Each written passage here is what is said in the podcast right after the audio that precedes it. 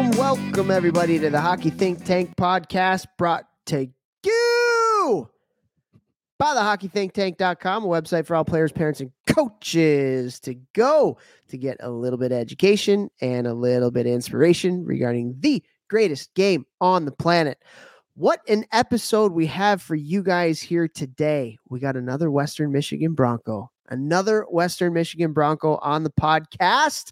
He grew up in the Los Angeles, California area, won a national championship as a player, then went on to play his college hockey at Western Michigan, played a couple years pro. Now he is back in L A in the youth hockey system there, has won a national championship as a youth coach, also uh, works and runs R A D Hockey out there in L A.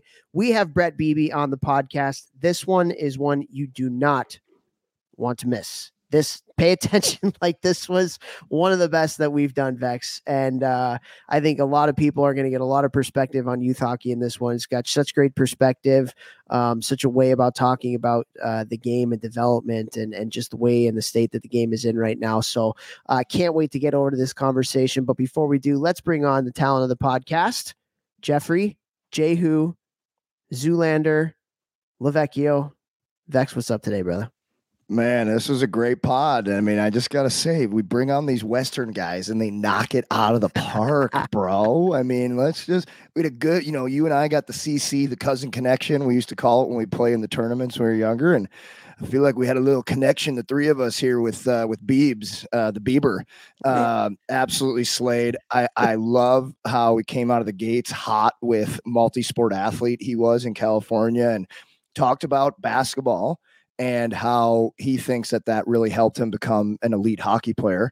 Um, and that's something that you and I have talked about. We've talked about on the podcast. Adam Nicholas and I have talked quite a bit about that, you know, on the podcast and off the podcast, how he uses basketball and um, different ways that they they run basketball plays and things like that, and move, um, you know, with N H L players. And it's something that I've really come to use in the gym with my guys in the off season. I really, truly believe that basketball is a great uh, cross training sport for hockey. So we started off hot with that. And then everything you talked about, you know, I, I obviously we really, really um, enjoy and, and agree with, with the things that he was saying. And I, I think this is a great, I think this is one of our best podcasts. I think that just like what he was saying, I think a lot of, it's great for, you know, more people in the hockey world to, to be saying these things. And I'm excited for you guys to hear this one. For sure. For sure, man. And, and a lot of this stuff is stuff we talk about quite a bit on the podcast, but every time you can get a fresh voice, every time you can get somebody new who's saying things in a different way, who has different perspective, who lives somewhere else, who's had different experiences, um, it, it goes a long way and, and validates a lot of the stuff that we believe in, um, particularly because the way that he's doing, like, it's working. Mm-hmm. It's working, and doing things the right way is working, which weird. is uh, weird, right? Yeah, exactly.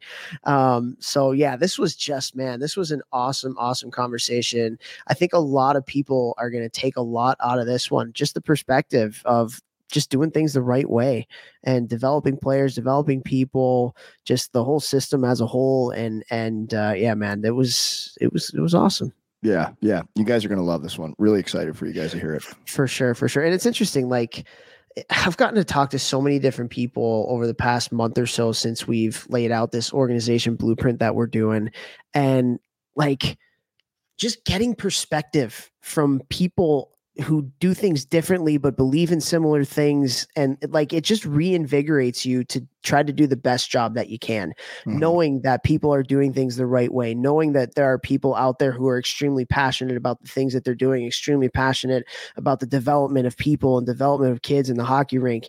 And like, it, it like every time I have a conversation like this, and I've had so many of them over the past month, month and a half or so, like it just, it, it again, it validates what we're doing. And, and it just like helps you to just grow your passion even more for making a difference in this game, because Lord knows we need change. Like, we need change in this game. It's not going in the right direction. Right. And, and so like having positive people to be able to talk, and especially with our audience and and and the microphone that we have and the megaphone that we have, with the amount of people that we reach in doing this podcast, these types of conversations are going to change things, because it it, it has to happen. And we talk about this on the podcast. It has to happen on a granular granular level. Like it, it has to be one organization at a time doing things the right way. It has to be people stepping outside of maybe what everybody's doing right now and trying something different. Um, and not even necessarily that different, but just, just tweaking some things. And like, that's what it's going to take to, to change the culture of, of our game, which we've dedicated our entire lives to and want to see go up in the right direction. And so, yeah, like this is one of those that I think is going to like inspire people who listen to, to do things the way they, that they need to be done to, ch- to create some of that change and create the, just the betterment of our culture. So our kids can get better in this game. Dude, a hundred percent. You know, I think the, I think the biggest things adults have ruined it, not ruined it, but are, are ruining it uh, uh, currently with their own egos. And, you know, like it's hard to take your ego out of certain things, but like we, we always have to come back to like, why are you coaching? Why are you on the board of your organization? Why are you deciding, you know, the schedules for the teams? Why are you helping? Why do you want to be the team manager? It's for the effing kids. All right. It's for the kids. And even though I would, I, I never want to ever tell anyone you don't have a chance at playing in the N H L or playing pro or getting a scholarship or playing juniors. Like that's not what it's about. But the realization is very, very, very, very few are going to make it to those highest levels, even Division One, even the U S H L, O H L, W H L, Q M J H L.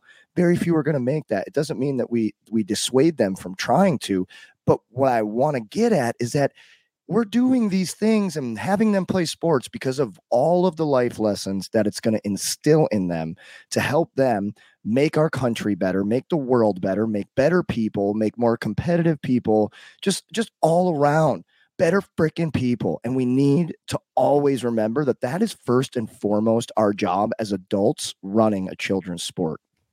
And also just drop the mic. On top of it, that's that's very altruistic of what you're saying, but let's also call the spade a spade here. Like when we talk about playing less games and we talk about investing more of your money in development rather than like that, that's actually going to make your kid better too. So if the end goal, if if your kid has a dream of playing at the highest levels, like stop running them ragged. You know, like it's like what you're talking about. Yes. Is so true. We're we're going to develop better people, but we're also going to develop better hockey players too. The problem is, is that the way things are going right now, everybody's doing it. I don't want to say the wrong way, but like everybody's wrong, but the wrong way too much, and everybody's playing. You know, year like, and that's where like it's going to take people again at a community level, at a at, at a single organization level to try and step out of it and and do things the way like. Look, so much of the way that youth sports and youth hockey is set up goes against so many of the research-based development principles of how to develop athletes. It's insane how backwards that is. It's literally insane. So this is a conversation that will reinvigorate and restore like the values of what actually makes better hockey players on top of the better people, which at the end of the day, we would argue is the most important thing. Love it. Hell yes. Let's go. Get it over to this guy. Let him, let him, let him drop some knowledge bombs. Yeah, for sure. Um, and, and the one thing we do need to say quickly before we do get over to that and, and our sponsors is that, and again, we said this last podcast, we're going to say it again. We're, we're almost there. Like we are developing something, Vex and I, and a couple other people that is going to take what we are talking about to the next level. Like to the next level. And, nope. and I wish we could say more right now. We can't say more right now. Don't you dare. Don't you do it. But literally in the next couple weeks, like be on the lookout for some pretty cool announcements that we feel like is going to change the game. like literally going to change the game, and we're we're pumped for it. So, uh, you know, you you know when Vex gets that extra little, he gets that extra little pep in his step. He's got a little extra pep in his step when it comes to what we're talking about right now, right? Just like a little little. what, what was that? I'm fired up tonight. Let's go. Let's go. Um, okay, we are going to get over to Brett here in just a second. Before we do, we do want to thank some people who have supported us so much throughout our podcast journey. First is our title sponsor, Gel Sticks. Go to G E L S T X dot com and get your discount on weight and trading sticks by using the coupon code ThinkTank, one word. Pros use them. College teams use them. N T D P uses it. Jeff uses them in their gym. Just a fantastic, fantastic uh, development tool. If you want to make your shot better, Vex uses them in the gym. They also have golf clubs. They also have lacrosse sticks, uh, research-based. Awesome, awesome, awesome product. So go to gel sticks dot com today. You. Um, want to thank Train Heroic. Train Heroic is the unbelievable app that allows me to train so many players for hilariously cheap. Talking about trying to do the right things in hockey, all of my online training could be four times as expensive. The, the reason that I do it is to help as many people that I would never be able to work with in person, because there's only so many hours in the day and I can't do more than I already do in the off season. So like, I keep the price super affordable and low, and it's the highest quality of training with videos of me coaching and demonstrating everything. That's the reason that right now I am the current online strength coach for Division One N C double A university, because the program and the app works so well. Same with a D three team, a U S H L team, an N A H L team, uh, N C D C teams, and all these organizations of of and teams across the country. So Train Heroic, I can't hey, thank. By you. the way, did you or did you not put those videos up on YouTube too? Oh yeah, so I saw something on the I G on the gram. Yeah, about you that. know my whole thing, man. G M B M, bro. I'm wearing the hat. Like I, I, I live it, dude. And so what? I, now that I have my basement gym, that's like a studio for me to film all my videos. Uh, yeah, go to G M B M dot com, check it out. Um, I am now all the new videos from my basement, because like the sound is great and and the lighting, you can see the exercise is better. From now on, when I when I film the new videos for my online training, I will put them all up on my YouTube. Um, so I free. Think- Yeah, for free, for free, guys. I so I told I said this to my Instagram the other day. Instagram that I use, the way that I use it is the what. I try to show quick new exercises so people can like get think outside the box, and what I'm using with N H L, N F L, blue checkmark guys, all that type of stuff. As Steph's putting stuff on the screen here, right? Um, that's the what, because nobody would listen to the how, you, you know. But the YouTube are me actually coaching through them. Literally for free, I'm giving away things that uh, have taken me twenty years to learn and get better every year at, at how to do things and make them better and, and more effective and efficient and all those things. So I think the YouTube that I use for that is Ripped Hockey or Ripped T H app. But if you go on my Instagram, I'll have it in, in the bio there, and you can just watch all these videos for free and learn for free, guys. So um, Train Heroic allows me to do all of that, and, and I can't thank them enough. I also want to thank uh, uh, Cured Nutrition. Cured Nutrition is a C B D company um, that I'm with. I'm an athlete with them. I use it twice a day, every single day. My discount code with them is G M B M. You can go to cured nutrition dot com, and you can try any of their stuff with my discount. And if you have any questions, like I mean this, you know, people D M me all day, every day. And it's, my, I look at it as my job to help as many people as I can while I'm on this earth. That is what I want to do with my life. And so if you have questions about uh, uh, C B D and, and could it help you? How could it help you? Which product might be best for you? I have people reach out to me all the time. Just reach out to me and uh, just ask me about Cured Nutrition, and I'll hook you up. cured nutrition dot com, discount code G M B M. Boom. There we go. Thank you also to Helios Hockey, an unbelievable product that can help with your hockey development. What Helios Hockey is, is it is a sensor chip that you put into your shoulder pads, and you get real-time feedback. So everything from stride mechanics to a cool hustle score, which the young kids really, really love, uh, just based on your, your movement on the ice. And the game changer for this one is it pairs up with whatever video you're using, iPad, iPhone, camera, live barn, whatever it may be, and it cuts your shifts for you. You get your shifts instantly uh, right after the game. And so what an unbelievable development tool that that is. So go to helios hockey dot com, and we also have a discount code with them where any Think Tank listener can go to their website and use the discount code ThinkTank, one word, and give all new Helios members twenty percent off their initial twelve-month membership. And you will get that sensor, like I talked about, to put into your shoulder pad for free. So Helios Hockey, great partner. And another great partner is ice hockey systems dot com. The best place to go for all your coaching education needs. They have thousands of drills. They have whiteboard explanations from unbelievable hockey people on system structure, hockey development things.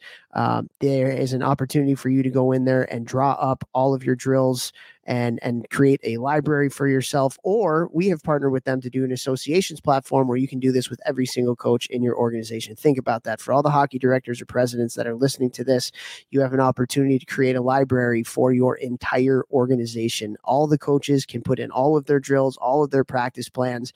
Just think about that, that mom or their dad or that dad that has a nine to five job that has to rush to the rink for their son or their daughter's practice, and how much life could be easier for for them by having this product. And so ice hockey systems dot com, go there today. Unbelievable, unbelievable, unbelievable product here, and uh, and get your association's platform. With that, we also want to thank all of you for continuing to listen to our podcast. Thank you so much. We appreciate every like. We appreciate every comment, every download, every rating, every follow. And we continue to do this and bang these out. Guys, we're like a month and a half away from three hundred episodes of doing this. That is absolutely insane. And without the support from you guys and without the growth of our podcast and you continuing to give us this type of feedback and, and us kind of seeing the the impact that we're having on the hockey world, uh, I don't know if we'd be at three hundred uh, or even still be doing this. And so we appreciate it so much, guys. Uh, so, so, so much. This is going to be a podcast conversation that is going to be up there with our most downloaded ever because of the type of conversation and that it was. And we're just really, really thrilled to bring this to you. So without further ado, here we go with Brett Beebe. We know hockey games move fast, but with DraftKings Sportsbook, an official sports betting partner of the N H L, you can score faster than anything happening on the ice. This week, new customers can bet five bucks and get two hundred dollars instantly in bonus bets. If you go to the DraftKings Sportsbook app, you can see all the available lines and all the available odds for all N H L games going on. That's right. Download the De- DraftKings Sportsbook app with the code T H P N. New customers bet just five bucks on the N H L and get two hundred instantly in bonus bets. Only on DraftKings Sportsbook with the code T H P N. The crown is yours. Gambling problem? Call one eight hundred gambler or visit w w w dot one eight hundred gambler dot net. In New York, call eight seven seven eight hope N Y or text HOPE-NY four six seven three six nine. In Connecticut, help is available for ga- for problem gambling. Call eight eight eight seven eight nine seven seven seven seven or visit c c p g dot org. Please play responsibly. On behalf of Boot Hill Casino and Resort in Kansas, twenty-one plus age varies by jurisdiction. Void in Ontario. Bonus bets expire one hundred sixty-eight hours after issuance. See D K N G dot com slash hockey for eligibility and deposit restrictions, terms, and responsible gaming resources. N H L and the N H L Shield are registered trademarks of the National Hockey League. Copyright N H L twenty twenty-four. All rights reserved. We are so excited to have on this episode of the podcast out on the West Coast. Is that the best coast? I don't know. They're going to say it's the best coast out on the West Coast. Our East Coast people might not agree, but uh, we got Brett Beebe on the podcast. Brett, how you doing today, man? Oh, it's good, man. Thank you so much for having me. I'm excited. Oh, another Western Michigan Bronco on here. Fight on, fight on for Western. The ice score a goal. That's right. Onward for the brown and gold. Let's go.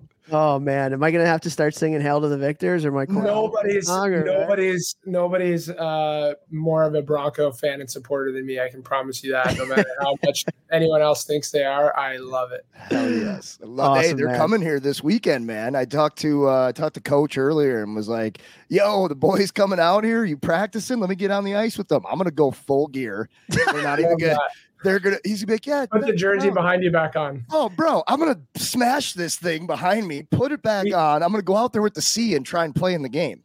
we we literally we set up a midget showcase in Kalamazoo this year. Me and Derek Rail, who's the assistant coach at Little Caesars, and we played together. We set up a a midget showcase with six of the top ten, sixteen triple A teams in the country this year in Kalamazoo, just so that they can make sure that they're getting the, the, yes. the top, top players. So yes, yes, Steph, hit that horn. We love oh it. Gosh, he Broncos. Yeah.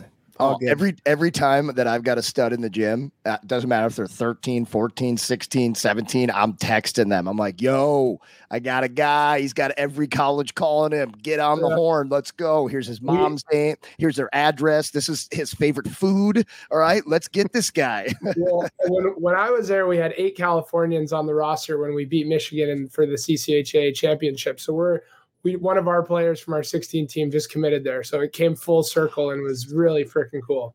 That wow. Cool. Unreal. Congrats, man. Yeah. There's been a bunch of guys in the years after I left Western uh, to sign in a three letter league. You guys probably heard of, starts with an N. And uh, that there was like three to five guys from Saint Louis that wound up going to Western yep. after me. So I yeah. like, so cool. So cool. We had the, we had the Saint Louis. We had, we definitely had the Saint Louis uh, and L A crew for sure when we were there. It was awesome. Pretty cool. Pretty cool. All right. You All right. Done? On with the show. Done with your little love fest here. Yeah. I'm on, on with the show. On with the yeah. show. Go on with the Borafil. Jeez. Uh, well, Brett, we appreciate you coming on, man. And uh, we got so much to ask you, but at the beginning, we always ask our guests that come on how they fell in love with the game. And you got a pretty cool story um, of, of how you fell in love with it. So if you can enlighten our listeners and how you fell in love with this great game of hockey.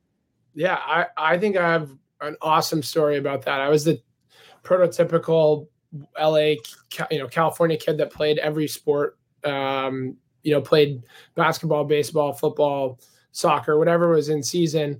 And my next door neighbors were a little bit older than me, um, and they played uh, they played hockey, and they played with uh, with Gabe Gauthier, who is probably one of the bigger names to come out of California here. He was the name when we were like fourteen, fifteen yeah. years old. And I, yeah. I went to games watching them play and like, you know, w- watching him and my, my neighbor. And, and so I wanted to fit in with them. So I threw on rollerblades, and there was a, uh, a, an outdoor league at a park next to my house. And they literally used border patrols and a ball. And, um, and we started there, and that league ended up, um, growing a little bit, and they actually put a um, an actual roller rink in and, and had a, a really cool league. And my dad and another friend's dad ended up starting a little travel team out of that. So from like seven to nine, we played travel roller hockey. And from that group of kids, there was like eighteen of us, and eight or nine guys got Division One college scholarships eventually. And one guy played in the N H L, a couple draft picks. And when the Kings built their facility where I coach now in ninety-nine, that's what brought us all over to ice hockey. And, um, and it's, you know, why I'm back here still coaching and being involved, because it led me on an incredible journey. Vex, that's just, it's really weird. Multiple sports and roller hockey, having fun with it, and end up having eight or nine players get Division One scholarships. Weird how that happens. The amount, oh. the amount of, The amount of times I've I've copied and pasted links to your guys' podcast talking about that to some of our families that, you know, I, I'm involved in spring hockey. Um, I'm involved in regular season hockey. And I see the families that are on the ice seven days a week, year round. And, and they're like, what can we be doing to get better? And I'm like, stop coming to the rink. And here's a link to this, you know, this incredible podcast. And you know, go sign up for baseball or basketball or whatever else. And it's an absolute no-brainer. Let me, Especially let me, here where the weather's nice. Like, go do something else. Yeah. and and vitamin D is so vital to our health. And because we all hockey players, we're in rinks all the time. There is zero sunlight in rinks. And now kids are in them all winter, seven days a week. Some of them, they're inside all the time. And, you know, during uh, uh, Voldemort nineteen, one of the biggest factors for ri- risk factors of uh, suffering from long COVID or or ending up in the hospital was literally low vitamin D levels. Vitamin D isn't really a vitamin. It's a hormone. We need this to be healthy, um, and it helps us recover as athletes. So you live in a place like California, you got to take advantage of the sun. That That is literally an advantage over so many players in other states that that they don't have. So getting outside, playing, moving, other sports, all these reasons. But I wanted to ask you, because you said you played uh, uh, multiple sports growing up. I know this is kind of a hard question, but looking back, which sport that you played do you think helped you be a better hockey player the most? Yeah, I think basketball. Oh, dude, that is the one that looking back, I say all the time. And what's funny is um, the first time I ever thought of that at Western Michigan, my freshman year, a bunch of the freshman guys went to the rec center, and Patrick Gallivan, who was yeah. in my class, unbelievable guy, G B M performance, check them out, um, was my liney there. He was nasty at basketball. And at this time, he was barely playing at Western. Like, he wasn't really getting a shot. He was a recruited walk-on. And I remember watching him move with the basketball a- on the court and doing things that I literally, like, couldn't even try to do. And then I would be watching him on the ice, and I was like, dude, because he's able to do that with the basketball on the court is why he moves the way he does on the ice. And the fact that I can't do that on the court is the way that I'm a robot on the ice right now. And that started to kind of be like, man, I, I should start messing around with basketballs more. And I did the rest of my career for ten years in pro. I started using basketballs in my warmups and things like that, because I think there's so much transfer. Um, and if you'll indulge me very quickly here, yeah. you got to play with your head up. You know, you've got to be constantly scanning while you're moving. And that uses all these different things in our brain that you got to work on. The coordination of dribbling, the coordination of dribbling while moving. There's passing. And in passing, you don't pass to where the guy is unless you're standing still. You pass to where they're going to be, which is very important in hockey and a skill that younger players need to learn. You know, there's all these different things. Picking, yeah. rolling, body control, not falling over, bumping. Seams, finding well, seams. Finding yeah, and seams. I think, I think, one guys, you know? Well, I think the, and the, the, the big, from a, from just like an anticipation and a court awareness sense, like you play offense and you play defense and there's transition. So it's like, you know, the, you know, the, the understanding of, okay, we're, we're on offense and, or we're on defense and, and we, we created a steal or a turnover or whatever. And, and we got to go play offense. You know, you're, you're constantly figuring out where, you know, open space is and, and moving around guys. And um, like, I wasn't a great shooter um, cause I just playing so many sports. I just never really spent the amount of time that I needed to spend, you know, shooting hoops like other guys. So I was a passer and a, and I was just super competitive on defense. And so I, I think it it helps you, it helps fuel the competition level in you too, because you can you can be, you know, until a certain level, you can be an effective basketball player just by playing really, really hard. Um, and so it was like such a fun outlet. But I, like I remember, you know, again, I, I think the game has changed. Hockey's changed a lot in terms of the commitment level um, that's expected by coaches and and you know and stuff like that. But like I, I remember.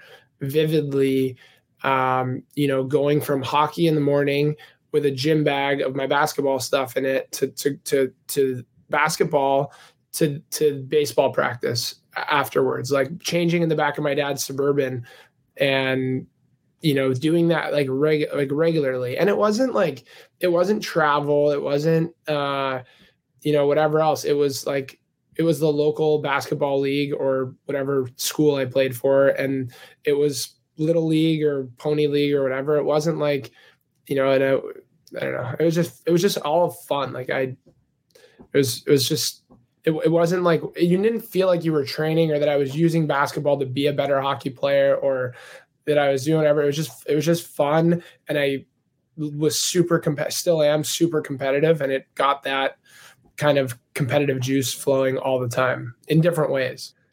I don't want to belabor this point, but I think one of the most important things that you just said was talking about working on spatial awareness. I think in the game today, with how fast it is, the stops and starts, you know, how smart players are now, what they're able to do with the puck and put it in spaces. Spatial awareness is something that a lot of players don't work on, especially in skill stuff now where it's very individualized and it's just like you against like objects on the ice. You're not learning what that depth is between me and the defender and the wall and the net and all these things and, and picking. So I think that that is a, a really important thing that basketball can really teach you. Um, yeah. And the competitiveness and you're having fun and you don't realize you're training. I have so many parents reach out to me because my Instagram is huge now. What's up at Jeff Lavecchio?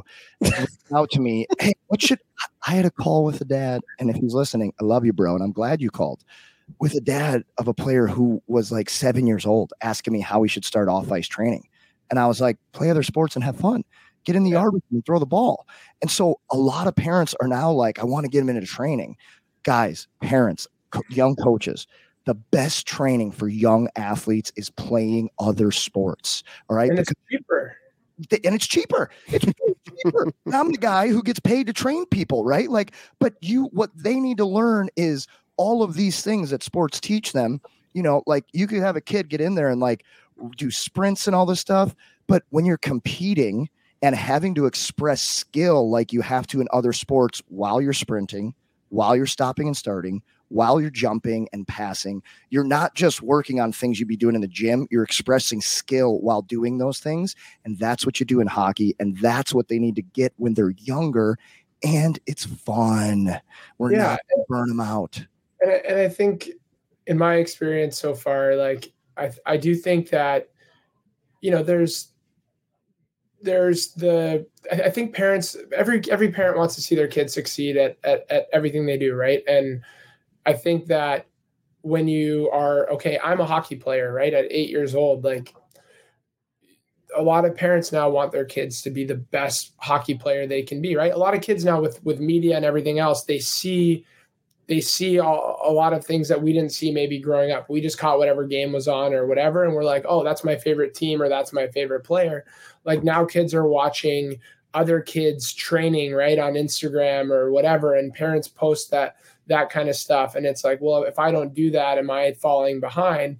Um, when, when really what we encourage them to do is, like you said, you don't need a trainer at ten years old. You don't need a trainer, but like, you know, sign up for the local basketball league and go, go practice once a week and, and play a game once a week. Like even if it's in season or, um, you know, same thing in the off season, like play a couple different sports, touch the ice a couple times here or there, do a tournament or two here or there.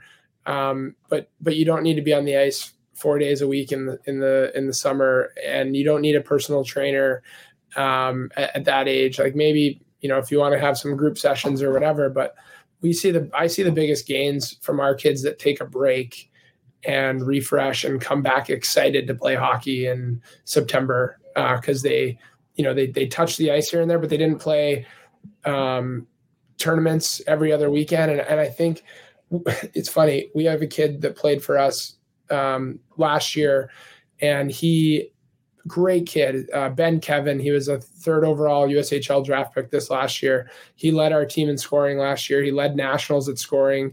Um, and he's, he had never really ever had any guidance on how to actually be a hockey player. He was just totally gifted offensively, and he was a, a great skater and, and everything else.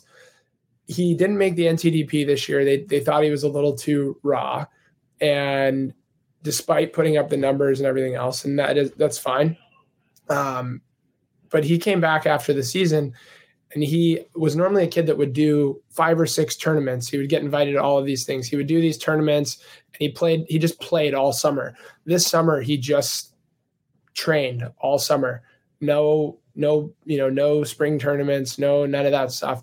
And he came to us, and I was like, whoa.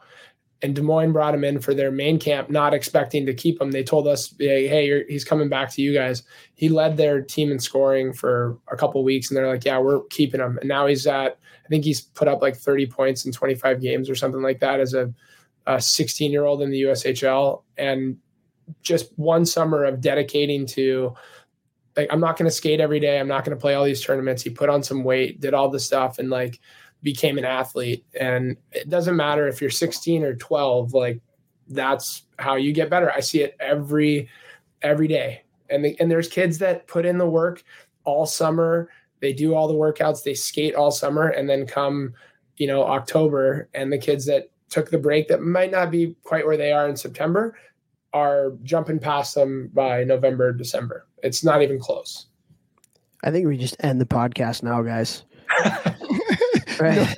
You don't need to take anything else out of this. For everybody that's listening, you don't need to take anything else out of this except for yeah, what you two guys. And I'm, I'm, I'm like you, Vex. Like I, I, I run a spring and summer program. Like we, we have camps. We do some tournament teams. We run a college camp here. We do some on-ice training and stuff like that.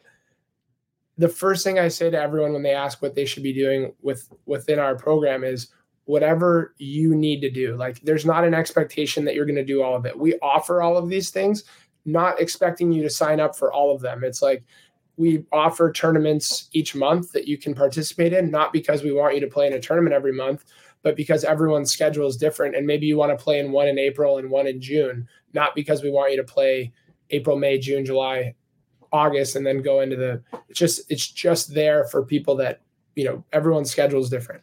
So I'm in the same boat. Like, it would be better for my business if I was like, hey, you should be doing all of these things all the time. It's like, abs- absolutely not. And I think, I don't know, you know, this is just segueing, but like, especially in California and in non kind of non-traditional markets, but even in general, like, um, a lot of people end up doing so much stuff, not because they think that that's what they're supposed to be doing, but it's because they go into their off season without a plan. And so it's just whatever comes up is the thing that they think they need to sign up for. And then by the end of the summer, they've signed up for so many things that they're like, oh, where did the time go to actually like train and get better and enjoy being, enjoy summer and enjoy a vacation and time with people. And so like that absence of a plan uh, tends to be something that we see a lot of people fall into. It doesn't matter really what the age is. That's so really is there, interesting. Is there a way we as coaches at the end of the season, like what, what do we do? How do we yeah. get in front of well, that? You know, I what do you the, say to your team? Yeah, I think the, I think the hard part is that you can't wait until the end of the season because like, I, yeah, they're getting I, emails in January. Yeah. Like I've been, I've been doing the spring and summer stuff for, it's kind of since I started. So like six or seven years of, of, of like this, ten years total of our camps and, and whatnot. And it, it used to be that there was like, you know, kind of the same tournaments every year. And then now I think COVID, um, because everyone lost a season and they sort of had to start playing in the spring and the summer because they lost their season, it blew up the amount of spring and summer hockey events. And when everyone signed up for a million spring and summer events because they missed out on a season, all of those, all of those companies um, sort of, um, you know, were like, oh, let's capitalize on this. And after that, it was like the never ending spring and summer saga of tournaments and events. Vex your face says it all. And one, and what I would tell, what I tell our, what I would tell our kids is I meet with all of our players uh, multiple times a year. Like I'm, I'm big on meeting with the players and the families all year. Like we set, our families can set time with me whenever they want. Um, and a lot of that talks about what the off season looks like and what next year looks like and what they should be doing. And for midget players, which are usually the ones that I kind of advise with the most, it's like, hey, if you were drafted to a U S H L team, like you're going to that camp. Um, you know, if you want to go to one other maybe exposure event or something like that, uh, go for it. If not, you know, take a break, get into your recovery right away and, and start your, start your training and stay local. Like don't, you don't need to, you don't need to bounce around. So with the younger kids, like, you know, it's obviously a little bit, a little bit different, but it's like, hey, a, a lot of families, you need to set a budget, number one, for how much you want to spend and then, and then work backwards from there. So if it's like, hey, we are going to spend X amount of dollars, let's just, I mean, it's crazy how much stuff's costs now, but we're going to spend X amount of dollars. What's the best way to allocate those funds? And it's like, well, you can go to tournaments that on average you're pro- like, we've kind of done, we've kind of done um, the math on it. And it's about two thousand dollars for a parent and a child to travel to a tournament from Cal. This is from California. By the time you pay for the airfare, the hotel, the food, the tournament entry fees, and, and things like that, you're all in about two grand. So I've done the math and broken down. I'm a nerd on this stuff. So like I've broken down the math on, okay, if you're, if you're, w- what type of return on your investment do you want? Um, for that two thousand dollars, maybe you're playing five games. If your team has three lines, you're playing an average of a third of the game.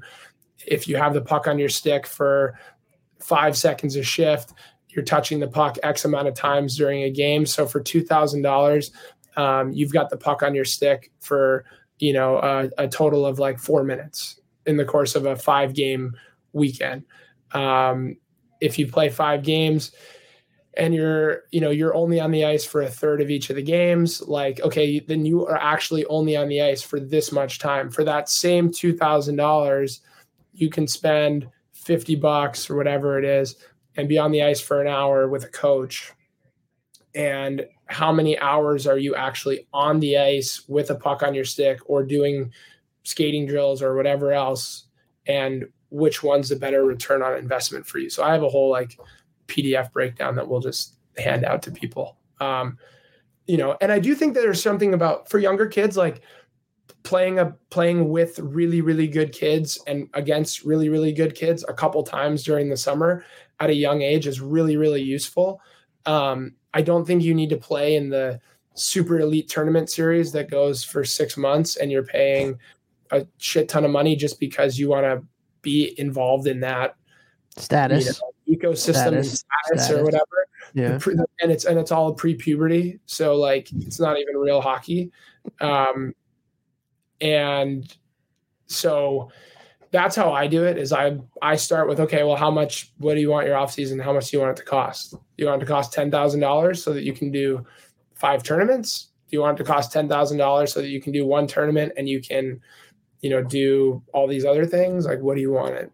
Think about, think about all that money too. Oh, ten thousand dollars. Well, you could play two local sports throughout the summer that will cost you maybe a grand. You could also pay for a nutritionist to help you learn about like healthy foods and what that looks like. That might cost you a grand to work with them the whole summer. And then the other eight grand you can put in the stock market or a C D and make four to eight percent. So let's do that, mom and dad. And that'll what be about a vacation as soon as the yeah, season. Yeah, vacation, you know, whatever. You, you, there's a lot of things you could do with that money that is going to actually help you way longer, and especially in the long run, than going to freaking sixteen yeah. elite four-year-old tournaments here. Yeah, you know, and and. Look, I think, I think the, the hard part for a lot of the, a lot of the parents that are out there that I'm sure will watch this or, or will see this is like, you, you don't know what you don't know until you've gone through it. And, you know, I think that there's a lot of parents that you can lean on that have already had kids that have gone through all of this, and they will talk about what they would have done differently or what they liked or didn't like. And I think the, you know, the, the people that give advice that have nothing to gain from giving that advice are the people you want to listen to, like you guys that, you know, you put this thing together for the betterment of the hockey community. And it's like, you look at the careers that you guys had and, and what you're doing now. And it's like, why would you guys purposely mislead people? You have no financial gain in any of this. Like, you know, the people that run these tournaments and these, and these programs, like they have all the financial, you know, things to gain by saying like, hey, yeah, you need to sign up for all of these things. You need to do these things. Like, here's your pipeline on how you're going to get to where you want to go. Like, look at all these players that did this before you. Um, and I could just as easily make a list of the players that didn't do any of those things that also made it. So it's like, what data points do you want to use in this stuff? And it is pretty crazy. I feel like right now my, my Instagram algorithm, there's like a lot of like hockey academy and summer yeah. and spring tournaments. Like those are the paid ads that I'm seeing based on who I follow and, you know, what yeah. I'm putting my attention towards and stuff. And like, it's like every day I see something new. I'm like, how many different tournaments can there be? And how much, like, this is crazy. It's crazy. And the, and the program, when, when I started doing the, the tournaments, uh, we, we originally just started as a camp. So we were like a local, we were kind of the local camp that all the tier level kids would come to. Like we were, it was, it was usually two weeks in the summer, and there was certain age groups in one week and certain age groups in the other uh, age group. And like, even though I coach with the Kings, I have a really good relationship with all the clubs here in, uh, in town and, and, and on the West Coast. And it's not about building anything for the Kings or, or whatever. It's about, I just want all the best players that love hockey and whatever else come train and then go back to whatever Uh, team you played on. And it, and so when we started it, when we added the tournament teams, it was more just like, you know, hey, this was a good opportunity for kids that normally play on different teams in, in the West Coast here to come play together, meet new players, like maybe the Coyotes kids in Arizona, the Kings kids, the Ducks kids, whatever, they play together. And now we've created some relationships where those teams can play more games against each other locally or whatever else. Um, and now it's it's gotten to the point where um, we kind of broke away this year, and I I set up something different. We'll still do a couple tournaments outside of this, but I set up a small league with five other spring and summer programs that have been around for a little while. And we just got tired of going to events that have, you know, twenty teams in a division, and you have no idea what the level of teams are that you're going to be playing. And you're paying a premium price now. Every tournament has gone from like seventeen hundred bucks to like three grand now.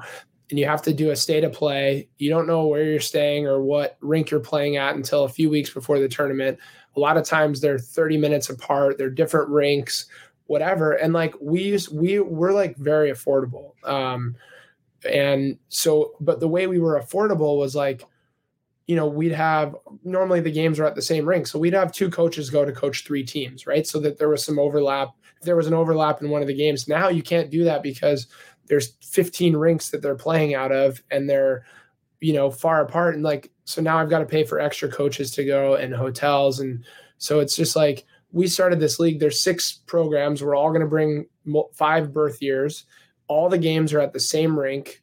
It's it's a state of play, but like all the teams are built into the hotel model. So like we're responsible for the hotels, and it's not a third party, which means that we can keep other things cheaper because we're using hotel, some of the hotel revenue to, to offset our costs. And on Thursdays before the tournaments, we're offering uh, skill sessions that all six of the programs, the teams, are going to bring their coaches together to collaborate. All the kids from the different programs can come skate together, parent have some parent socials, bring in some people that like maybe you guys to talk to the parents about the craziness of all of this stuff and, and what they should be doing and, and maybe what they should stay away from and, um, and really, you know, create something that's more than just show up, play games, go home. And that's what I think the, the vision of that whole thing is about. Let me let me ask you this, because I feel like this is one of the hardest things for me in youth hockey in particular. And that is like when I heard you talk about like bringing people together in the same area and kind of all working as one to do things, you can't yeah. do that anywhere. Like you no. literally like, and it, it that's what infuriates me the most is like this competition competition between, you know, adults who are fifty to sixty years old, you know, and their egos. Yep. And and that getting in the way of being able to do things like this. Like it, I'm in Chicago. There's five yeah. triple A teams in Chicago. All five triple A teams are are good enough to play a lot of games against each other. Like the strength of the teams are not so, you know, up and down where you'd have yeah. good games. But yeah. there were like literally like somebody sent me uh, somebody sent me a uh, an Excel spreadsheet of all the tier one programs in Chicago and the amount of games that they've played. Vax, I don't know if I've even showed you this yet. Um, there, there's like squirt triple A teams that have played over fifty games before Christmas yeah. and have traveled six times. Yeah. Before and, and Christmas? Before, before yeah. Christmas. Oh yeah, dude. Not like no, no joke. And that's why I'm, I'm sitting here and I'm like, Like the worst thing about it too is like we can have this conversation, Brett, and we know you and we know you do really good things. But if we get any other youth hockey director, they're literally going to say the same thing that you are. Yeah. Oh, it's about the kids. We're trying to keep the cost down. This that's the thing that really pisses me off about youth hockey is that everybody always says the right things, but nobody actually follows through on it. And to hear you talking about like bringing people together to like offset costs. And we don't have to travel. And we're actually going to build maybe a little bit of a healthy culture in the town that we're in rather than everybody always at each other's throats and, you know, yeah. negative recruiting. These guys are terrible and this and that. Like, yeah. w- like it's just, oh my God, it's created yeah. this atmosphere that is like so infuriating. And it's just and, really cool to hear you talk about that. And I'm, I'm not even a hockey director here. All I do is coach our midget team. I, I work with our, I work with our directors and our G M and, and everybody else. And, and I try to, I try to, to help out where I can um, on, on that side of things. Running my own spring and summer program, like I have a couple guys that help me out on the coaching side of things, but I run the entire thing and I do it all on the back end. Like it's, it's a passion project. I've, I will, I am such an advocate for the betterment of California hockey. Like even if it's to our club's detriment and our, um, and and my personal like wins and losses for who I'm coaching. Like I, I don't care. Like what, when I started coaching here, um, I guess five, five or six years ago now, the, the main goal that I had when I, I was only, I only promised I would coach for two years and here we are in year six or whatever. The one goal that I had was that we could reestablish being a club that kept the kids here at least through sixteen triple A. That was my, the only goal. It wasn't winning anything. It wasn't, um, it, it wasn't anything else. That was the one thing that I sat down with the club and the families like that of the kids that I coached, the Pee Wee triple A major that year. And I said, my goal is nothing else other than to create the framework here that keeps you guys here through midget sixteens. And if we do, if I, if I do that, then everything else that we did to make that happen will, will, will result in development, will result in cost savings, will result in all of those things like that. That's the, the lead up to that. So right away, the, the group that I coached, which was oh sixes, um, they had a really bad relationship with the, the Ducks program down in, in, in Anaheim, to the point where like they had to, they played their like mandatory league games. And then that was it against each other. And the first thing that I did was I reached out to their coach and just said, hey, I heard things were really bad last year. Like I want to introduce myself and let you know that it's going to be different. And um, by the end of the year, we had, we had played each other a number of times. And more importantly, we worked together to bring in other teams to come play us. So it was like, hey, we're going to host these two teams. Everyone plays each other four or five times, and then they're going to go home. Like you get the ice at your place, I'll get the ice at our place. And we did that, um, you know, five or six times. And we ended up playing the same amount of games that they played the season before, but only had to travel half the amount of times. Um, and we did that last year with our midget team at the fifteen level. Um, we played, I think, I think we played about seventy games or so, and we played half of them in California because we, that's hilarious, by the way. Um, we played half of them in California because we had Shattuck come out. We had uh, Little Caesars come out. We had Omaha, Phoenix. Like it can be done here, but you have to work with the other clubs. And like, I'm a big proponent of let's draw a line in the sand between Orange County and L A until a certain age, because people, the L A Kings recruit a bunch of the Orange County kids when they're twelve to play peewees here, or eleven or twelve, or kids come in from other areas. Now they're fourteen and they're leaving after Bantams because they don't want to make the hour and a half drive anymore. Like let's develop our L A kids here that are close. We might not, we might not be a top five, ten team in the country anymore. We might be a top fifteen or twenty team, but those kids are going to stay through sixteens because there's a pathway for them to stay here. They don't have to leave and go to the academies and what, whatever else. Like it's the only way to make it work out here. And I think that Chicago, Michigan, whatever, they have it even easier because there's, there's five teams that are really, really good. Like you guys shouldn't be losing players anywhere. Um, you know, based on that, like a California team just went out and played like five of the Chicago teams in a row. Like they just flew out and played, you know, one game again in each team and came back. Like th- they should be setting that up all the time. Totally, man. It's, like it, uh, it's everyone fun. until, until all of this, until all of the hockey stuff. And it starts with coaches. Like at our club, like I'm, I'm critical of our club always, cause I think we can always be better. I, I, I love, I think that if we don't, if we're not hard on ourselves about what we can be do, doing better, then we're not putting a better product out. Um, in California, like, and I'm sure it's everywhere, a lot of the, all the coaches are independent contractors, basically outside of coaching their team and filling like lessons. And, you know, the things that come along with that are, are become more important because of the financials than, you know, actually developing the players that you're coaching and, um, and, and the commitment you make to them. And so until hockey in general becomes everyone stops having their hand in the cookie jar, um, then it's only going to get more divided. It's only going to get uh, more expensive, and it's it's just going to be harder and harder. And I think we're making it harder than it has to be. So Amen. Well, so well said. Is there anything that you can think of off the top of your head? And I'm sure it's not off the top of your head to get to that place. Like, yeah. How do we get to that place? Very, and not very, having very, everybody. very, very easily. There has to be the, the govern, like until there's actual rules in place, like it, it doesn't matter. And like, I don't know that U S A Hockey wants to do what, what they actually have to do to curb some of this. Like, I think the first thing that they did was when they opened up quote unquote, you know, juniors to all of these leagues and everything else, the first thing it did was water down, um, you know, U eighteen. So they opened the door for that. Um, you know, and I get that it's a free market and that we live in a capitalistic society. Like, I'm all for capitalism. I'm all for everyone, you know, if you put the best product out there, people will buy it. Like, I'm all for that.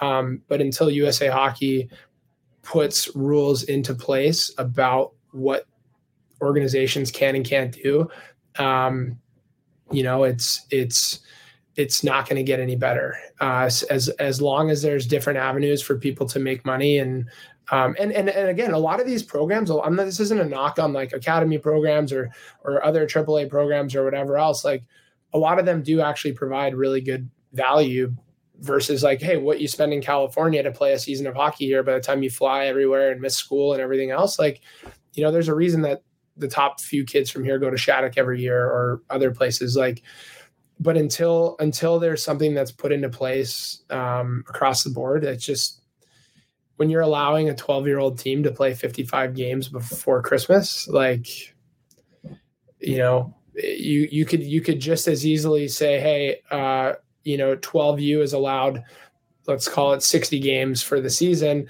And, you know, based on your region, X amount of those games have to be in your state. Well, like you just, you just made organizations have to figure out their scheduling better than saying like, let's just get on a plane every weekend. And you're going to maximize where you're playing and who you're playing and everything else.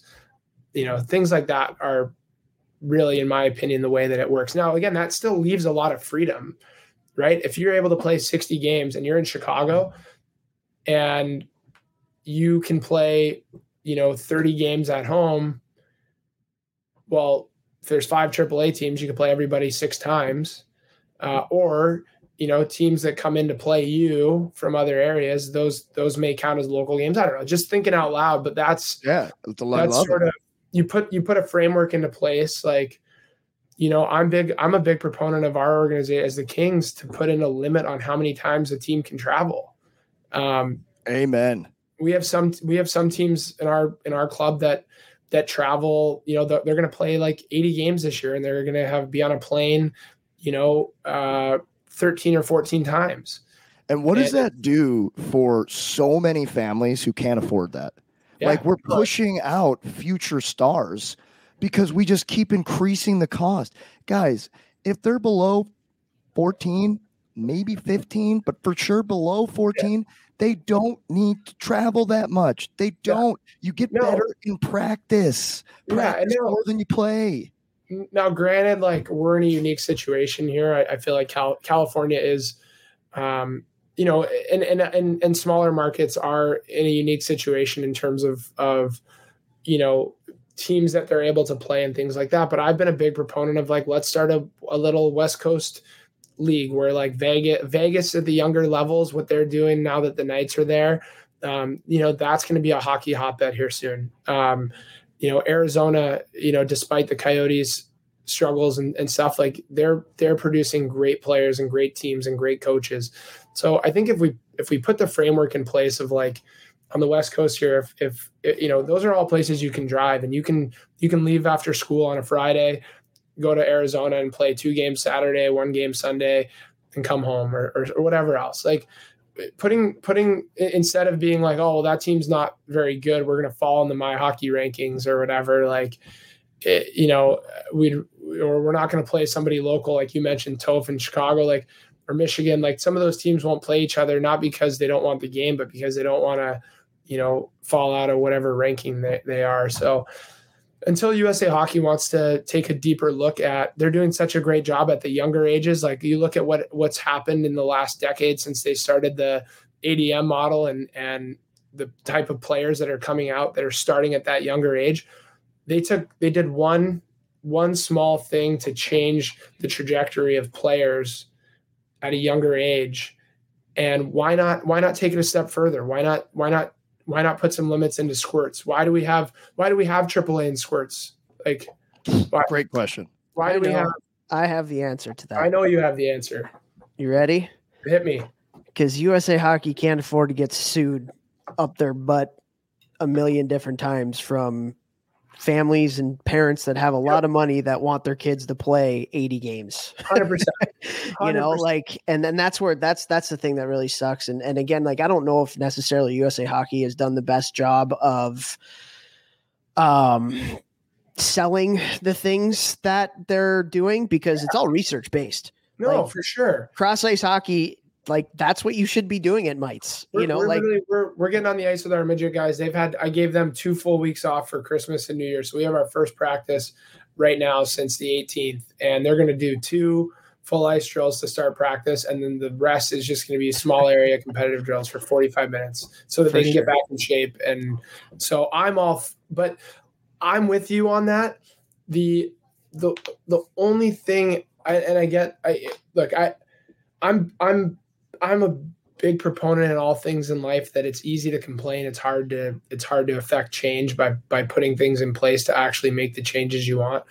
I've, I've now just stopped worrying about the whole big thing, because I know that, you know, it's not, I'm, I'm not big enough to affect change everywhere, but like, I just focus on my little, my little, my little bubble here, the guys that I work with, the families that I love and care about. And I've put my time and effort into those kids and those families, and what everyone else is doing, I've stopped worrying about. And I, I can come up with a million solutions and whatever else, but like, I think we're doing a really, really good job here. And I think we're affecting change here. And if other, if other people in California want to follow suit and want to maybe buy into like what we're doing, like what we're doing is working, then great. And if they don't, then that's up to them. So like, I, I think if everyone kind of took that mindset, like you guys are doing, you know, Vax, like you, you see all these kids that are doing all these workout videos and whatever else, and you're seeing all that. But like, if you, if you worried about that ninety-eight percent instead of focusing on the two percent that were in your gym that are coming to you to get better, like you would drive yourself crazy. Instead, you're taking what you have and making the absolute best out of it. And, you know, Toph, what you're doing, and, and even just putting this on, like it's, I think the, it's easy to complain about the, the big thing. And if you just take care of where you are and be where your feet are, you can affect like so much, so much change. It's so true, man. Like what you're saying is so unbelievably true. And like you asked what the solution to our problems are, and that's people doing things the right way, not caring about what other people think of it, and not caring about the competitive aspect of being in my hockey rankings. Because if you do the, like, let's face it, like a lot of times the teams that win in youth hockey have the best players. Right. For sure. And so it's become a recruiting game, not a development game. I mean, that's that's that's a big part of it. Now, what I would say is like you might have to if you if you tell parents that, hey, we're only playing fifty games this year and we're only traveling four times, like it's going to take people to be like, I don't care if you, Johnny, who's the best player in this city, don't play for me right now.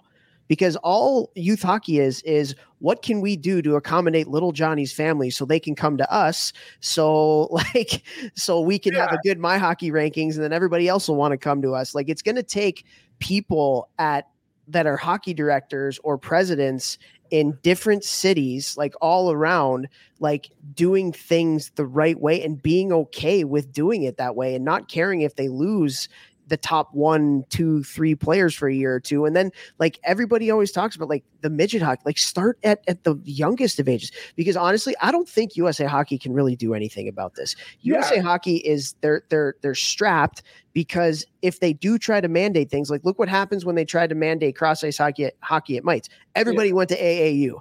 Like yeah. U S A Hockey is probably scared that if they try to mandate anything else, A A U is going to take everybody, and then U S A Hockey is forgotten. Like they're not yeah. even. A, I think you know the only the only unique thing that we have in hockey that isn't in other sports is like the, the what would have to happen in that situation is there would have to be some agreement from you know, all the rink owners and everywhere else that they were going to, they were going to partner with U S A Hockey and U S A Hockey alone. And there was going to be some sort of binding agreement there that, like, you know, if, if, if an A A U or somebody else wanted to start something, like, you're not going to sell them the ice or whatever. But, like, again, that's a pie in the sky, you know, thing. And again, I think you're spot on. I, I, I, and when you ask what the solution was, I think the solution is that U S A Hockey has to mandate all of those things. Now, if that, like, that probably can't happen. So then the solution then becomes, you know, taking care of, of your house and where, and where you are and, and things like that. And I think you hit the nail on the head, and it's been the biggest thing that I've been a proponent of, which is letting everyone know well ahead of time what the plan is. Like, the, the hard part about hockey directing and hockey coaching and whatever else is, like, I love our sport. I love the people in our sport. I love the le- life lessons that it provides to people. But the hockey director position, the G M position, the uh, whatever else, in a lot of youth hockey organizations or even coaching, it's a low-hanging fruit for a lot of people. And it, if if and and it's a position that you not not necessarily directing or whatever else, but, like, a lot of things, like, there's a lot of people involved in hockey that maybe don't have the business sense or that don't have the um, uh, other things. Like, not everyone has a lot of the things that make a great hockey director, um, you know, communication skills, um, you know, financial literacy, like, a lot of things. Like, to do it really, really well, you, you have to have a lot of those things. Um, same thing with coaching. Like, you know, a lot of people get into coaching because, like, they only know hockey. You know, maybe they didn't do anything else, which is totally fine. And some people don't put their whole heart and soul into working with kids. And, like, you know, that's, it is what it is. You're going to get that.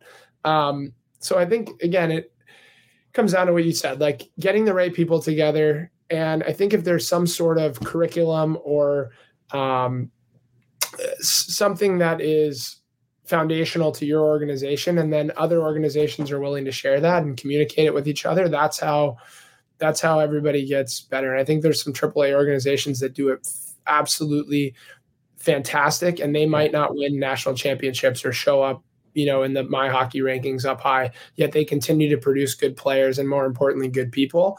And then I think that there's other organizations that are in the top five every year that, you know, if I had a son, I would never consider sending them to to some of those places. And you you brought up recruiting versus development. Um, you know, I think Ben, the kid that I talked about earlier, is a, a perfect example. And again, you, before you start, go back. If, yeah. if you're if you're listening to this right now, go back to minute, what was it, fifteen or ten or whatever. Yeah. And go listen to that, because that was awesome.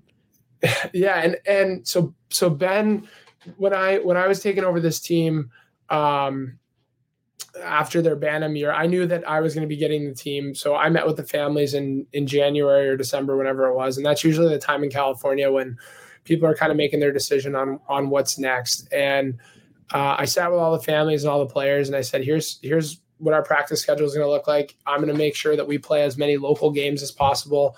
We're not going to travel outside of our, our tier one elite league. Plus um, I'm going to get you in front of, you know, the U S H L Fall Classic, the N T D P um, tournament that they do, and then and then one other one. So it's like one a month, basically, uh, which is less than they've done in the past year. Uh, here's what our training schedule looks like. Here's what the expectation of time at the rink looks like. And, um, you know, here's our coaching staff, whatever else. And if you want to be here, great. If you don't, it's totally fine. And a few people went uh, other places. I love the families that left. They, I still work with their kids when they're home in the summer, but we did beat three teams that had kids leave to go play other places on our way to the national championship last year. No big deal. um, and uh, grass and Ben, isn't always greener on the other side, uh, is it? No, we we water our grass here, so it's really green. Um, but but Ben, so I sat down with Ben and his family, and, like, you know, he was a great Bantam player, and he could have gone to any top program that he wanted to. And the big thing that we sat down and talked about was, I was like, look, I've watched you play. I've coached you for three years in different aspects and things like that. And and I've talked to the coaches that that know you and that you're looking to, you know, potentially go to the N T D P. Like, I've, I've talked with those guys. Like, I know what the knocks on your game are. I know what coaches and, and players or coaches think of you. I know what you need to work on, and you have my f- full commitment that like I'm, my goal this year is not to win or whatever else. It's that you're going to be the best possible player you can be by the end of the year. And we're going to close that gap on those deficiencies. And, and, you know, that's your D zone coverage. That's your, you know, your, your body language, like all of those other things that, you know, and I'm like, you can either get that from day one here, or you can go to any of these other teams and they're not going to figure out what you need to work on until December after you've been with them for three or four months. And at that point, they're going to have a decision to make. Play the next three months and be okay with, hey, he's such a good offensive player that we're going to deal with the rest of that stuff because we have to win in order for kids to keep coming here. Or they might say, hey, we'll put in the work to to help them develop these next three months. We'll see what happens. And you can either take that chance or you can, you know, have a guarantee that like, that's what you're going to get here. And he chose to stick around. And same with a few other kids that we had the same conversation. It was like every, and Topher commented on something you posted the other day about rolling the lines or whatever. And it's like, you know, every kid on our team plays a regular shift. Every kid on our team, even at the midget level, plays a power play, plays a penalty kill. Everybody plays about evenly until January. Um, and that's, how do you, laid out, how do you approach that? What's how do you that? approach? How do you approach that yeah. at that level with the yep. parents and the players? How do you get them on board? Yeah, it's in a meeting m- well before the season starts. That if you're on this team, I'm here to develop you, and the way you develop is not sitting on the bench. Like you play, and we lost games last year. We didn't lose a lot, but we lost games last year where our fourth line, fourth line, was on the ice. You know, up a goal with a minute left and we got scored on. Now we won games in March and April because our fourth line then got to go play another shift up by a goal and got the puck out of the zone and, you know, whatever else, or like our third line, you know, we needed a big goal and our top guys weren't on the ice. It was our, our next group of guys.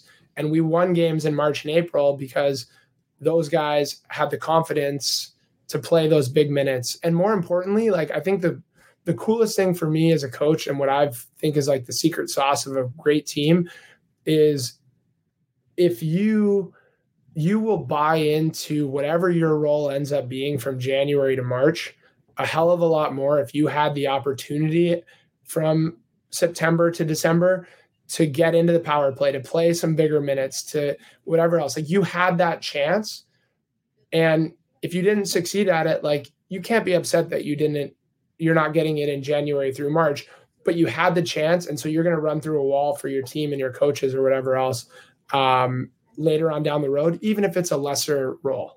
Steph, goal horn, goal horn, goal horn, goal horn. There we go. There we go. Please. Parents. We, we are like, I, I've been so fortunate to coach some incredibly gifted players. Like we we had a great group of players. We had four kids that got invited to the N T D P camp. One of them made it.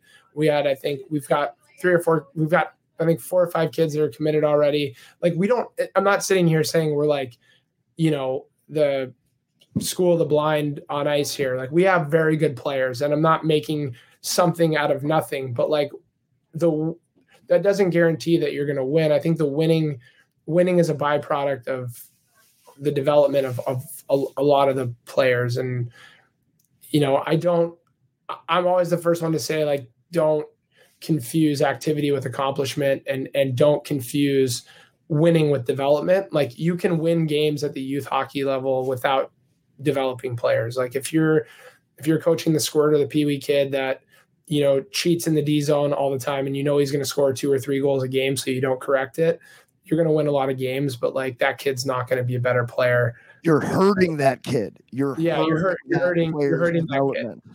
And it's, and it's really hard to sit. And I, but I think again, it goes to communication and delivery. Like it's really hard to tell an eleven year old kid that just scored a goal, like, hey, what you just did, even though it worked, was not the right play.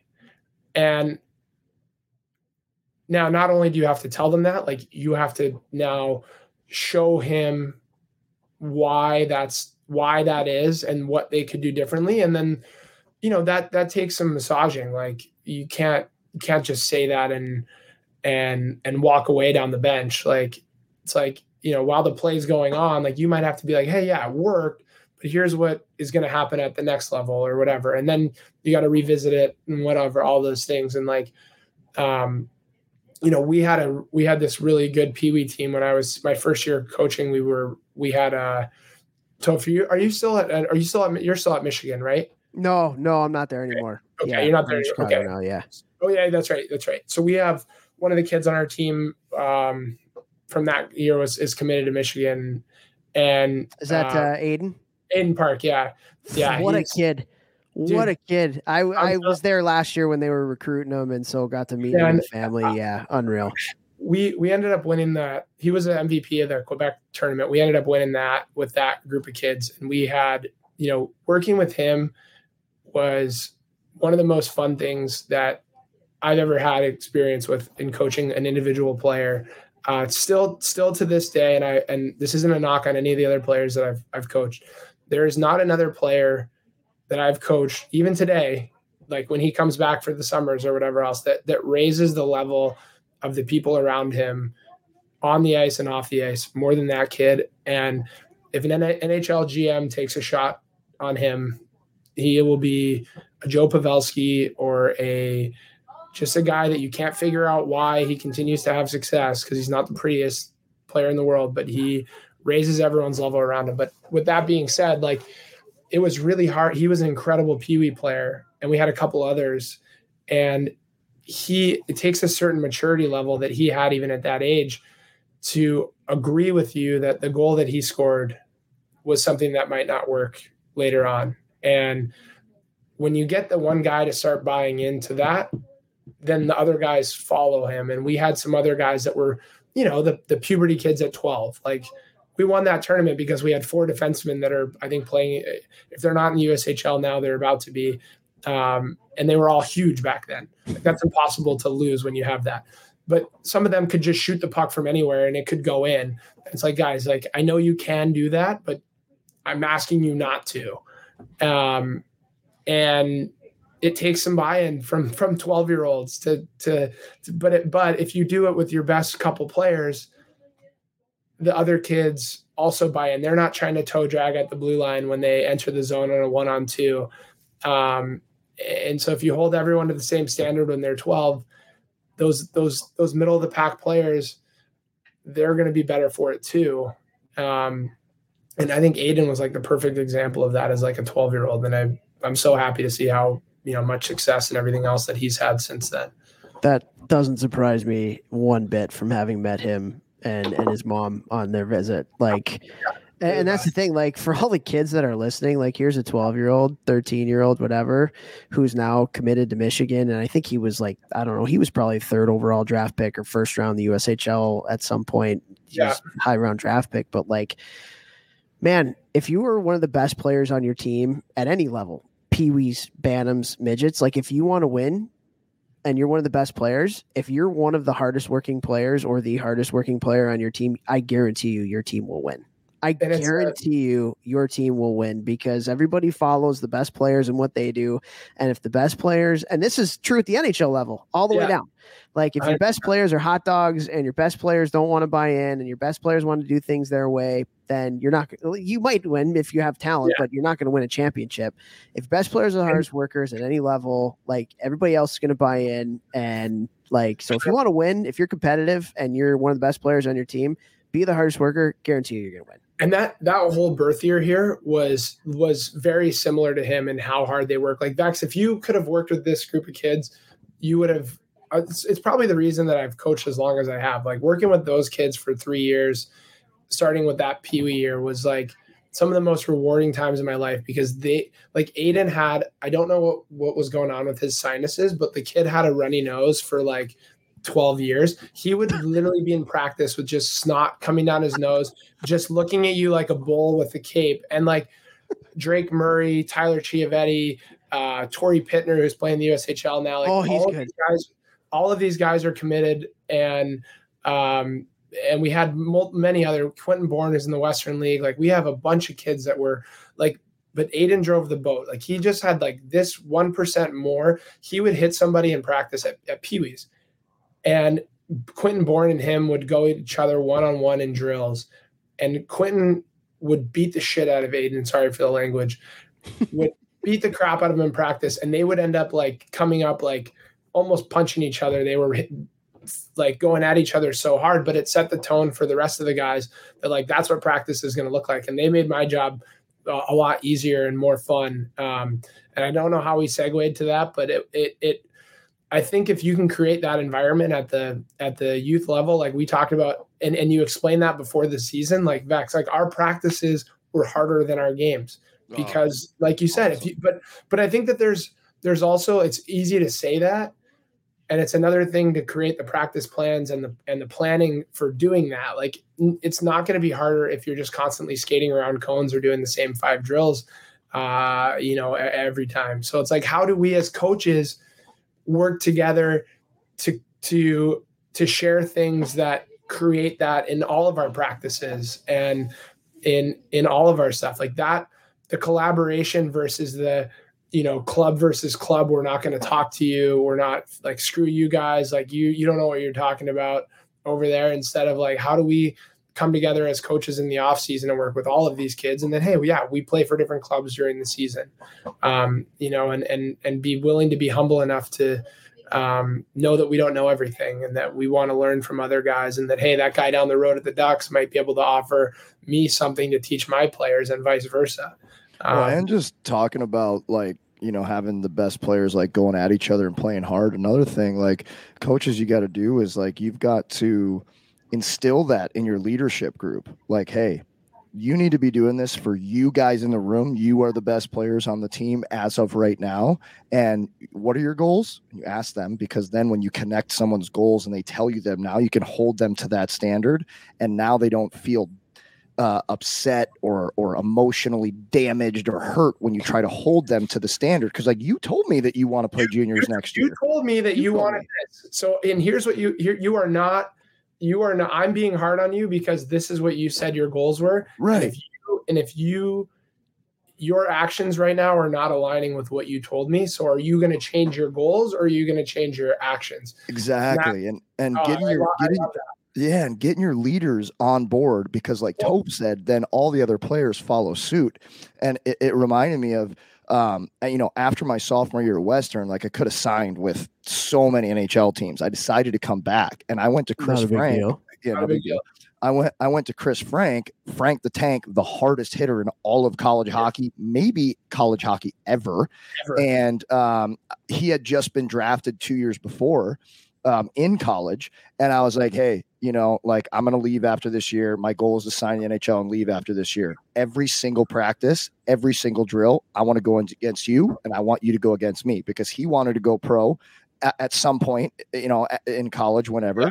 And I was like, I'm going to leave after this year. Like, that's my goal. That's what I'm going to practice like every day. So anytime there's any drill where you and I can get in the front of the line, we're, we're going against each other. And we but, did it, it all season long. But it took you guys to take control of your own development and, right. and do that, right. right. And like, I think that that's massive amongst players. And I love that that's one of the first things you see when you go to the N T D P rink is like, take control of your own development. I, I've, I've loved that.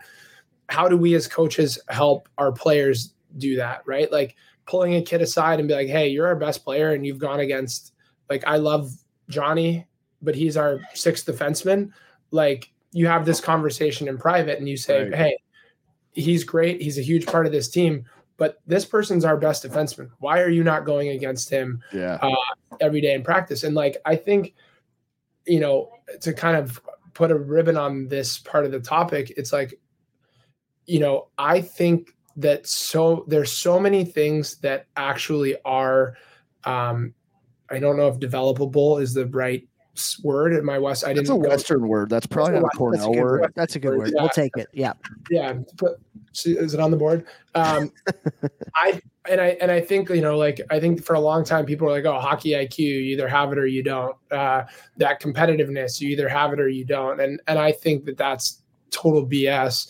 Um, I look at what are we doing with eight U players and ten U players in, in practice? And a lot of it is you start a drill with the puck and you end a drill with the puck, and you Um, you know, it looks pretty, you're working on the stick handling moves or whatever else, but like you can teach, you know, angling, you can teach body position, you can teach competitiveness. Like I think when you incorporate races at the eight U level uh, for anything, like not only are your kids going to get faster and more competitive, um, but they're going to have more fun, and um, you're going to see that growth a lot quicker. Same thing, you know, like fostering the, the, the body contact and the, and the, and the aggression that we have in our game is so important. And we don't see that, I think, enough at the younger levels. And I think if you are truly going to be good at this game, you have to, you have to really like that part of the game.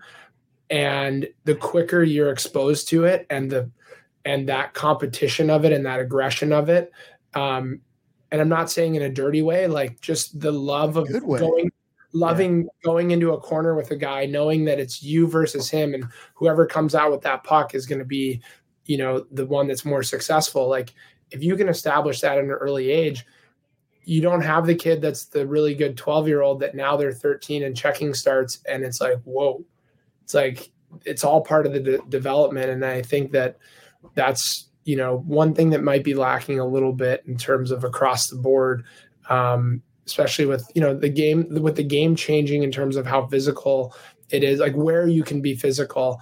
Um, teaching that early is just like so, so freaking important. Well, and let's be honest too, like the world is getting soft and weak. We, we need to teach aggression, not unbridled murdering people in the street, but, but we need to teach the value of aggression. And because if you're being aggressive, it means you're doing. The world yeah. is run by doers and people that take action. And Toph and I talk about on this podcast all the time about how we should all be using hockey and youth sports in general as metaphors to help people have healthier, happier, more successful lives.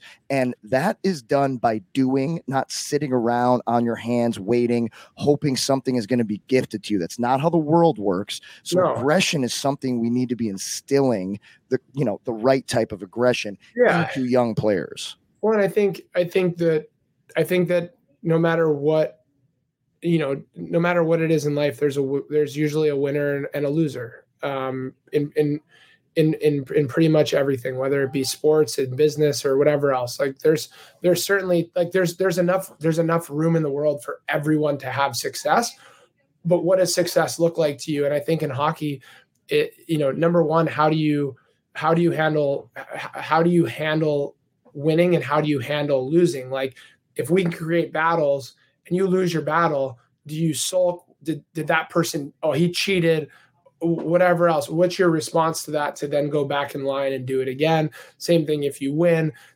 So it's not about winning, like winning at all costs. It's like there's a winner and a loser. You're going to have another opportunity if you lose. Same thing when you win. Just because you won once doesn't mean that it's done. You have to keep winning over and over again.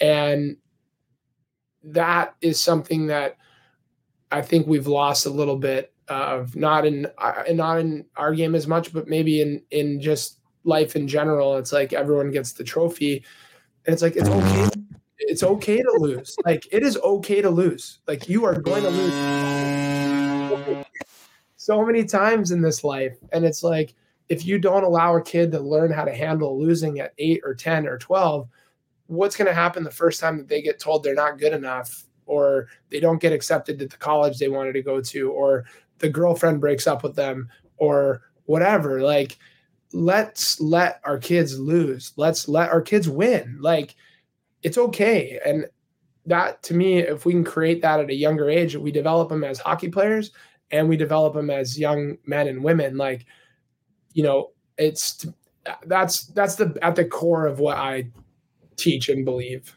Dude, when I have kids battle, young, old, N H L, college, junior, it literally doesn't matter what age, I look around the room before we start some kind of competition drill, and I'm like, look the guy across from you so in the good. Eye right now. I want you to want to murder this guy. I want you to win, and when you win, I want you to chirp him, and the loser, you've got to do blank. And literally, like, if they're not chirping, the younger kids, because, like, they're, like, softer, I'm like, no, no, no, chirp him. Right now, chirp him.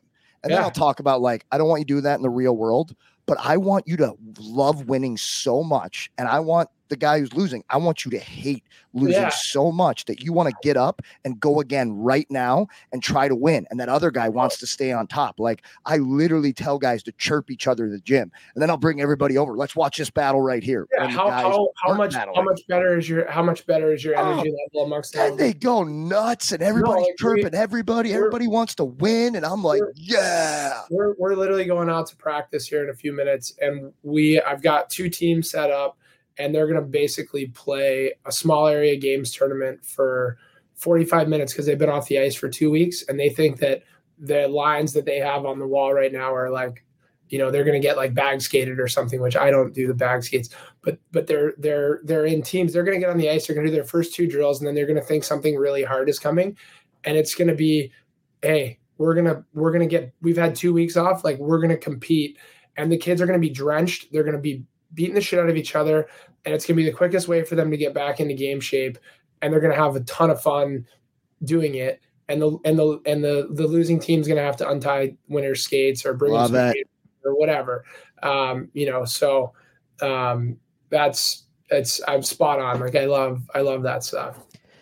Well, Brett, I feel like, uh, I feel like if either myself or my tattooed cousin over on the other side of the screen there, if one of us dies, you're probably next in line to being a host on this podcast.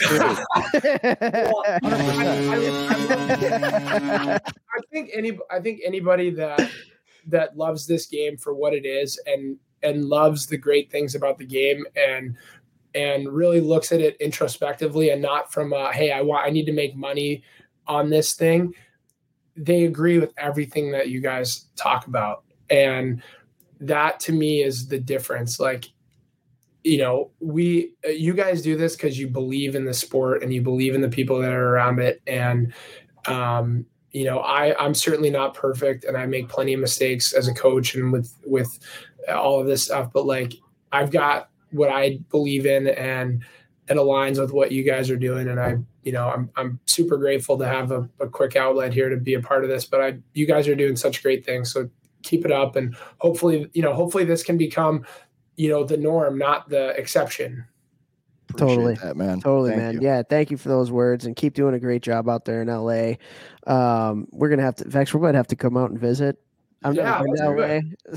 you, you're definitely we don't we don't have a lot of recurring guests on this show, but every one that we do is an absolute killer sniper, and you're on the list to come back, bro. A hundred percent. That was awesome. Sign me up. I will. That's I will cool. happily. I will happily come back. I love. I love. Uh, I love chatting about this stuff, especially with people that I'm not uh, debating about it for. There's some agreement. So sign me up. Sign me up. I'm in. Um, oh yeah. You have to jump on the ice here to coach. Yeah. That's but. Thank you guys for, for the platform. I, it was so much fun. Yeah, absolutely. Thank you for all you're doing for the game too. And yeah, we'll, we'll have you back on at some point again for sure. Thanks, man. Awesome. All right, guys. We'll talk all soon. Right. See ya. Thanks.